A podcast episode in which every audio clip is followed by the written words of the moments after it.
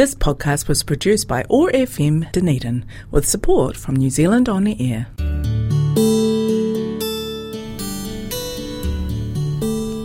Telugu states in South India are famous for culture, temples, food, Tollywood, and sense of humor. I am Sasi, welcoming you to Namaste Telugu. Over the next half an hour, we will listen to beautiful Telugu songs and news from this exotic location in South India. Thanks to Office of Ethnic Communities for supporting Namaste Telugu and connecting Culture Zone on 105.4 FM Otago Access Radio. Keep listening.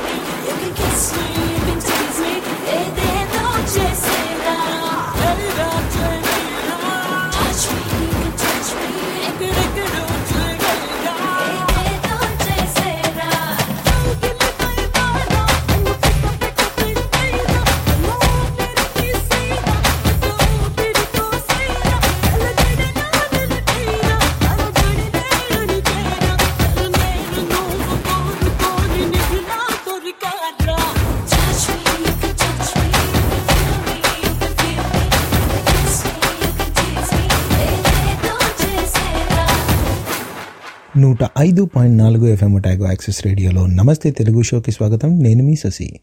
ముందుగా భారతీయులందరికీ భారతీయతను ఆనందించే ప్రతి ఒక్కరికి డెబ్భై ఐదవ స్వాతంత్ర దిన శుభాకాంక్షలు. స్వాతంత్ర దినోత్సవం గురించి మనం చిన్నప్పటి నుంచి మనకు తెలిసిన దగ్గర నుంచి వందల సార్లు వేల సార్లు కొన్ని లక్షల సార్లు వినుంటాం మాట్లాడుకుంటాం. కానీ ప్రతి సంవత్సరం కూడా ఇది వచ్చినప్పుడు ఆనందంగానే అనిపిస్తుంది. అందరూ అంటారు ఈ ఒక్క రోజే మీకు భార భారతదేశం మీద ప్రేమ విపరీతంగా పొడుచుకొచ్చేస్తుందా అని సంవత్సరం మొత్తం దేవుడి మీద భక్తున్న పండగ రోజే గుడి ఎందుకు గుడికి ఎందుకు వెళ్తామండి?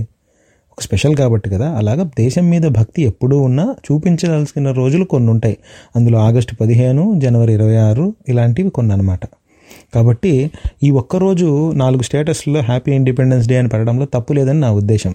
అలా ఎవరైనా పంపిస్తూ ఉంటే మీకు నచ్చలేదు అనుకోండి మీకు విపరీతమైన స్టేటస్లు చూడడానికి మీకు చిరాకేసింది అనుకోండి చూడడం మానేయండి. అంతేగాని ఒక్క ఈ ఒక్కరోజే దేశభక్తి పొడుచుకొచ్చేస్తుందా అని వాళ్ళని అడగడం కన్నా మన పని ఏదో మనం చూసుకుంటే సరిపోద్ది కదా. ఏమంటారు? దీని గురించి మాట్లాడుతుంటే ముఖ్యంగా మన భారతదేశంలో ఉన్న అత్యంత గొప్ప గుణం ఏమిటి? అనే దాని గురించి మనం మాట్లాడుకోవాలి ఇప్పుడు. ఎందుకు మాట్లాడుకోవాలి? అంతకన్నా గొప్ప టాపిక్ లేదు కాబట్టి డెబ్బై ఐదు సంవత్సరాల తర్వాత కూడా ఇన్ని వందల వేల భాషలు ఆ మతాలు కులాలు ప్రాంతాలు భాషలు యాసలు వేరే మనలో మనం కొట్లాడుకుంటూ ఉన్నా ఎంత తిట్టుకున్నా చివరాఖరికి ఇండియా క్రికెట్ ఆడుతుంది అంటే విరాట్ కోహ్లీ తొందరగా అవుట్ అయిపోతాడేమో అని అందరం బాధపడతాం చూసారా? ఆ దేశం మీద ప్రేమ ఎందుకు వస్తుంది? ఆంధ్ర తెలంగాణను తన్నుకొని వచ్చి విడిపోయిన తర్వాత కూడా మన ఆంధ్ర నుంచి కానీ తెలుగువాడు ఒకడు దేశానికి రిప్రజెంట్ చేస్తూ ఏదైనా గొప్పది చేశాడు పివి సింధు చేసింది అంటే సంకలు గుద్దుకుంటాం ఎందుకని? లేదు మొన్న అస్సాము తూర్పు రాష్ట్రాలు కొట్టుకున్నాయి. కానీ వాళ్ళు కూడా వాళ్ళ ప్రాంతం నుంచి మీరాబాయి చానునో లవ్లీనో ఇలాంటి వాళ్ళు బాక్సింగ్లో ఒలింపిక్ మత పథకాలు పథకాలు గెలిచారు అంటే చాలా ఆనందంగా ఫీల్ అయ్యి సంబరాలు జరుపుకుంటారు. ఇదెలా? వీటన్నిటినీ మనందరినీ కలిపి ఉంచే ఏకైక సూత్రం సమ్మిళితం. ఇది భారతదేశంలో కానీ భారతదేశంలో పుట్టి పెరిగిన ప్రతి ఒక్కరికి కామన్గా ఉండే ట్రేట్ ఏంటి అంటే ఎవరినైనా ఎలాంటి వాళ్ళనైనా మనలో మనం ఇముడ్చుకోగలం. మనకు పక్కనోడి మీద దేశం ఉన్నా కూడా వాడితో జీవితాంతం కలిసి ఉండిపోగలిగే సహనము ఔదార్యత సౌశీల్యత అనేవి మన గుణాలని నా ఉద్దేశం. చాలా దేశాల్లో మనకి ఎప్పుడు మన దే చాలా దేశాల్లో తీసుకోండి మన దేశంలో అయినా తీసుకోండి పక్కనోడితో ప్రాబ్లం లేనివాడు ఎవడు ఉండడు. ప్రతి ఒక్కడికి ఎవడొకరితో ప్రాబ్లం ఉంటుంది.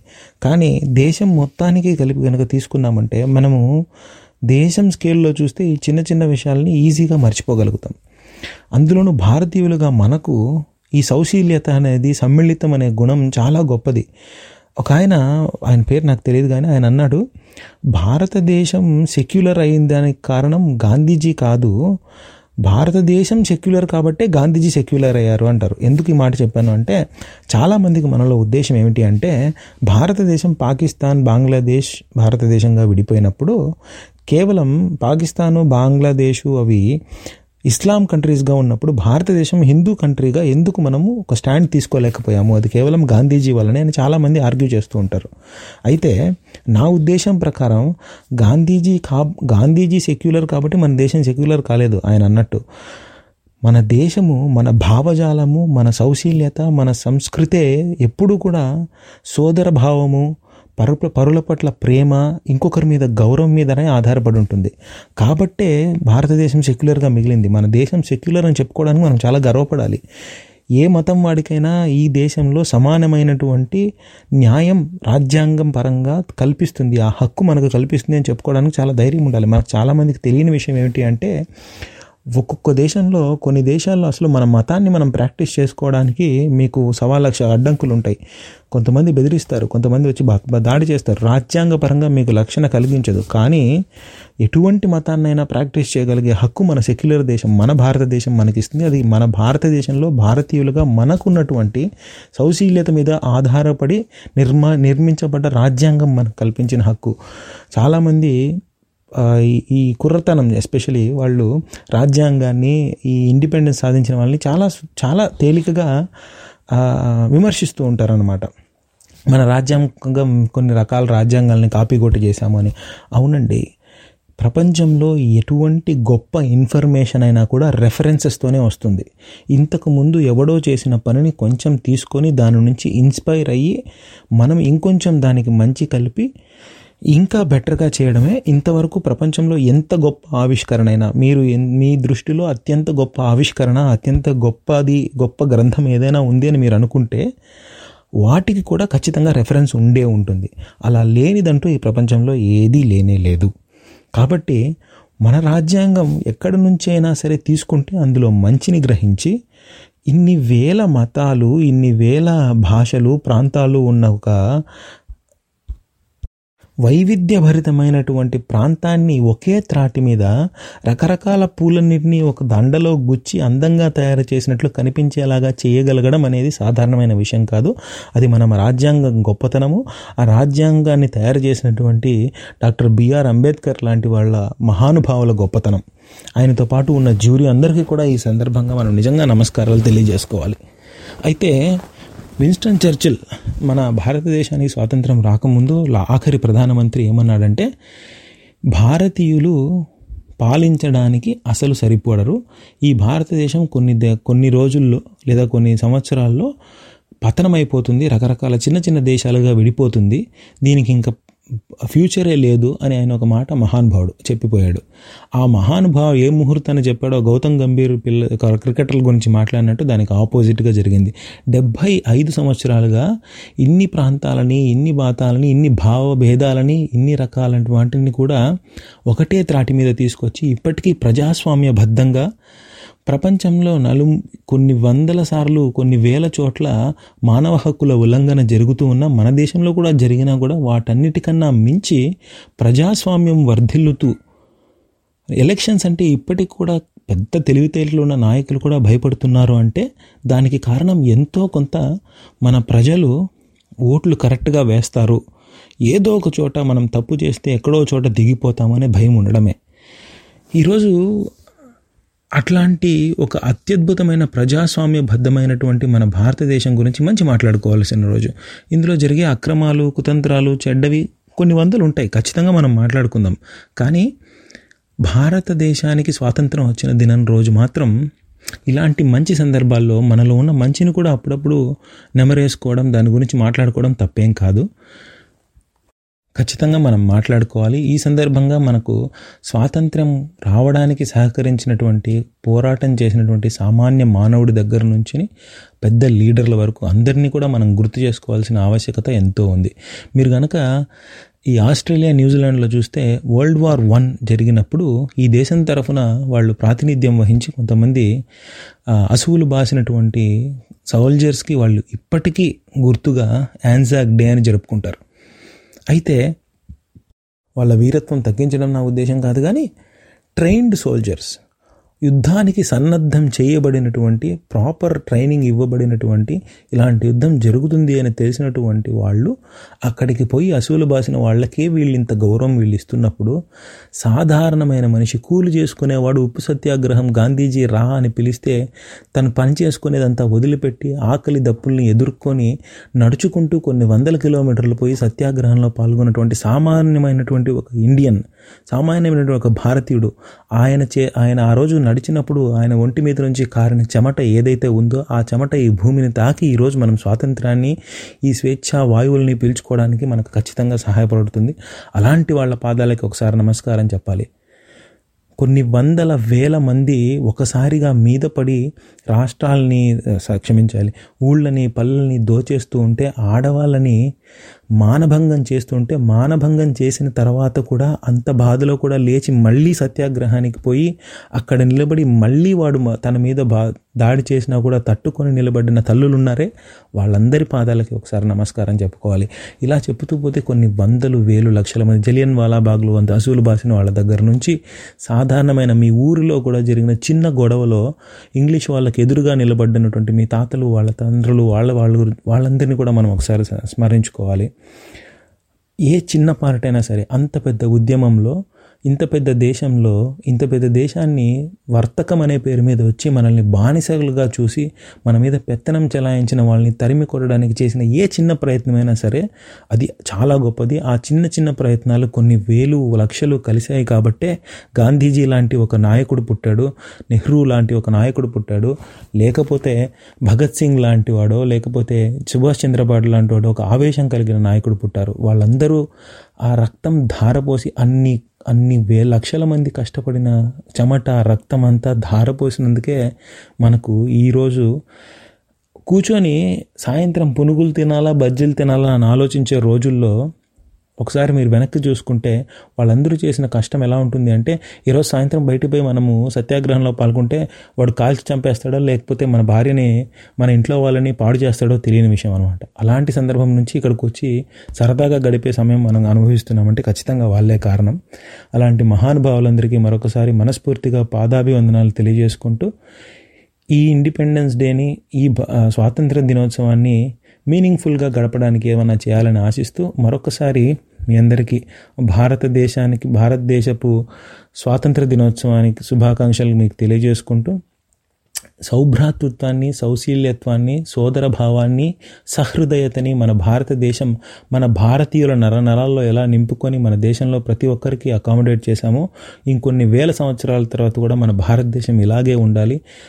ఎజి ఎంత మనం ఎదుగుతున్నాం ఎంత డాలర్ వాల్యూకి ఎంత రీచ్ అయ్యామనే దానికన్నా కూడా ఎంత అకామిడేటింగ్గా ఉన్నాం ఎంత ప్రేమగా ఉన్నాం ఎంత భరిస్తున్నాం ఎంత తీసుకుంటున్నాం అనేది మాత్రమే మనము దాన్ని టార్గెట్గా పెట్టుకొని వెళ్ళాలనేది నా పర్సనల్ ఉద్దేశం. ఎనీహౌ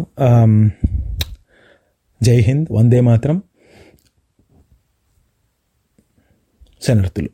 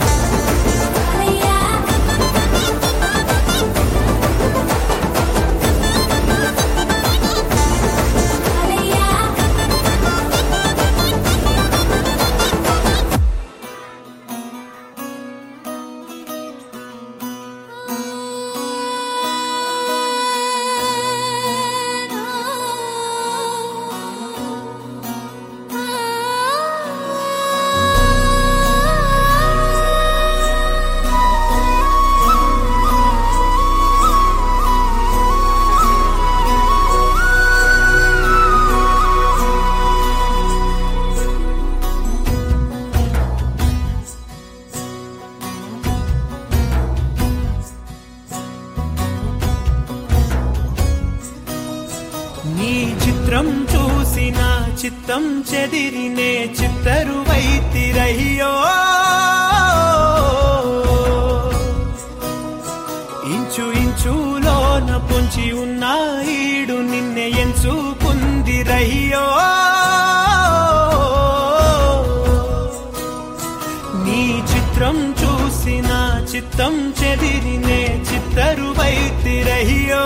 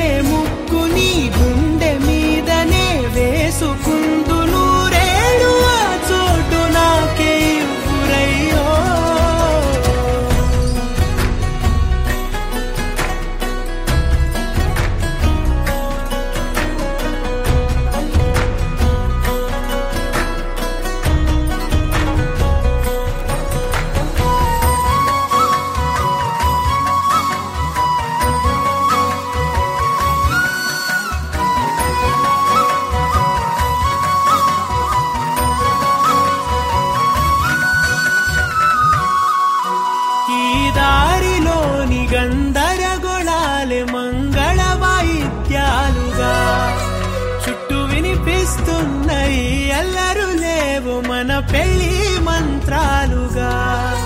అటువైపు నీవు నీ వైపు నేను వేసేటి అడుగులేడు అడుగులని ఏడు జన్మలకి ఏకమైపోదమా? ఎంత చిత్రం ప్రేమ వింత వీలు నామ రాసింది మనకు ప్రేమ. నిన్ను నాలో దాచి నన్ను నీలో విడిచి వెళ్ళి పొమ్మంటోంది ప్రేమా.